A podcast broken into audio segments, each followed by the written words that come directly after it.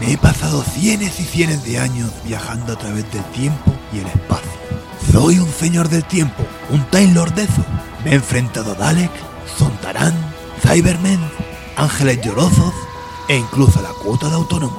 He vivido varias vidas, pero todas son la misma.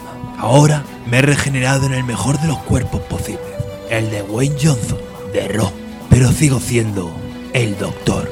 ¿Doctor lo qué? Eso mismo, y estos son mis viajes. Súbete a mi tardis.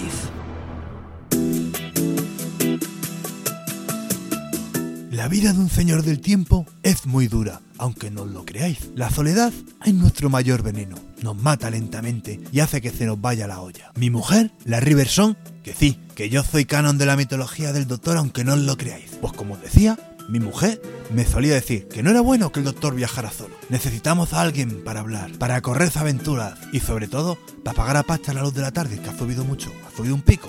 Y que eso no te lo cuentan en la tele. Mucho corre detrás de los Daleks, ¿eh? Mucho, ay, mira la bonita que es la tarde, que es más grande por dentro que por fuera. Pero luego, todo esto hay que mantenerlo. Y eso sí, busco un companion que tenga posible si se pueda pagar la manutención. Antes invitaba yo a todo, pero después de tener a Rose Tyler, una y no más. Que no veáis cómo privaba la tía. Si es que cómo se notaba que era inglesa de pura cepa. En fin, que esta vez le voy a pedir que se venga uno que sé que tiene dinero.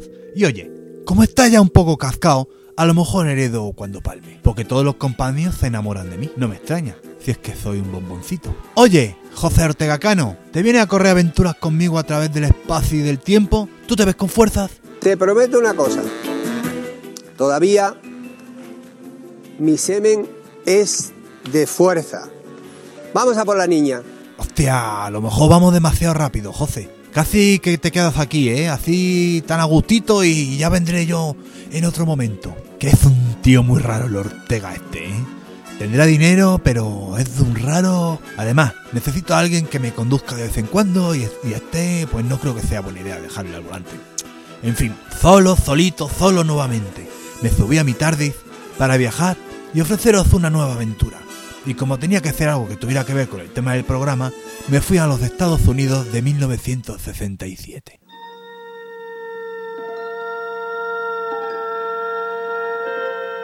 Space, a final frontier.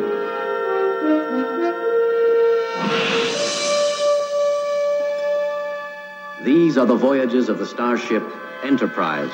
En los USA de 1967, si ponían la televisión podías ver al Batman de Adam West, El Fugitivo, La Isla de Gilligan, Superagente 86 o Misión Imposible. La serie del tío de pelo blanco, no las pelis del Tom Cruise que por entonces solo tenía 5 años. Que sí, que Tom Cruise ya tiene 60 palos, aunque no lo creáis. Pero aparte de todo eso, también se podía ver una serie de ciencia ficción que iba por la segunda temporada, Star Trek.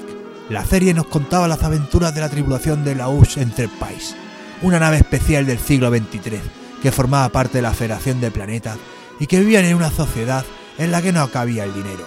La gente solo trabajaba por gusto y todo era chupi y multicultural. Vamos, que eran unos comunistas de mierda. El caso es que la serie enseguida se ganó muchos fans, frikis como vosotros, porque en los 60 ya había frikis y nerdos pero sin saber que lo eran. Pero a pesar de tanto fan, Star Trek estaba siempre en la cuerda floja bordeando la cancelación, cosa contra la que luchaba incansablemente su creador, Gene Roddenberry. Y aquí estábamos en su casa de Santa Mónica, en California, y está haciendo unas llamaditas telefónicas.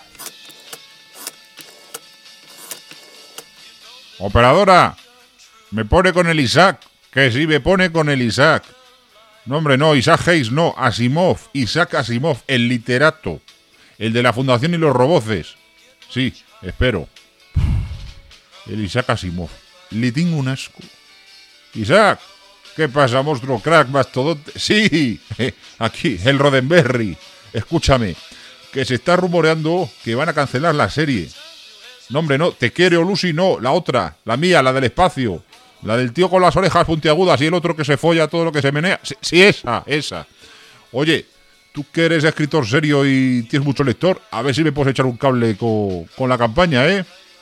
Sí, sí, tú por tu lado, yo por, por, el mío, yo también voy haciendo cosas, ¿no sabes? ¿Qué, qué cosas? Pues mira, he estado hablando con los chavales de, de los institutos y las universidades que va para que vayan ahí a, al estudio, a quejarse ahí, a montar manifestaciones ahí, a tirar cócteles molotov y eso, sí. Nah, unos pocos, unos miles. Sí, bastantes miles de todo el país van a ir, sí. A ver, que no, que les gusta la serie, que no van porque les haya ofrecido María, ¿eh? A ver, Roddenberry, que ofrecer droga a los chavales está muy feo.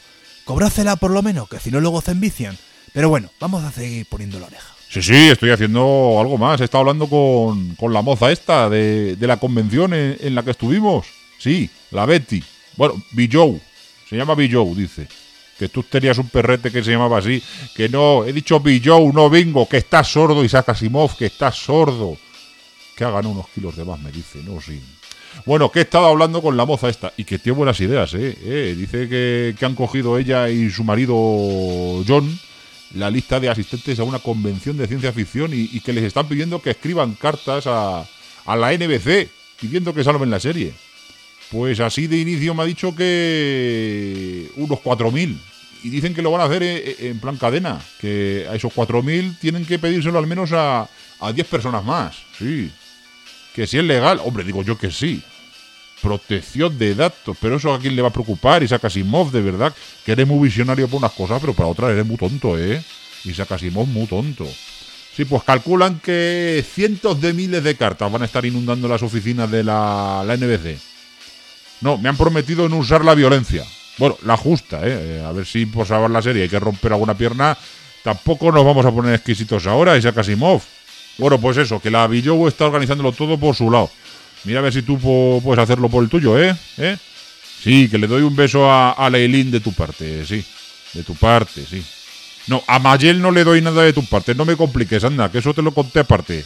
Mira cómo es eso si lo escuchas, eh, cabrón, eh. Sordo, que estás sordo, jodido. Venga, sí, sí. Un abrazo. Y así más o menos es como se fraguó todo. Gracias a Bill Joe Trimble y su marido la liaron bien liada. La NBC se llenó de cientos de miles de cartas, como 6.000 a la semana. Pero es que la llama que encendieron los Trimble fue más allá. Hubo columnistas de periódicos que se animaban a escribir a la cadena para pedir que no cancelaran la serie. Hubo manifestaciones y hasta el gobernador de Nueva York, Nelson Rockefeller, pidió su renovación. Al final, la NBC claudicó y anunció al final de un capítulo que la serie había sido renovada. Los frikis habían ganado y la señora Billow, sin saberlo, había creado un monstruo, un monstruo llamado Fando. La serie volvió en 1968, pero con cambios de horario, recortes en el presupuesto y al final hasta Roddenberry se desligó de la producción. En enero de 1969 se filmó el último capítulo de la serie. Eso sí, la historia de Star Trek estaba lejos de terminar. Volvió en forma de serie de animación. Luego vinieron las películas y después los spin-offs y a día de hoy los Trekkies siguen teniendo material que es llevarse a la boca. La serie original cancelar se canceló en su tercera temporada, una decisión calificada en 2011 por la guía de televisión Network, el teleprograma de los Yankees, como una de las peores decisiones en las historias de la televisión. Ahí lo llevas, NBC.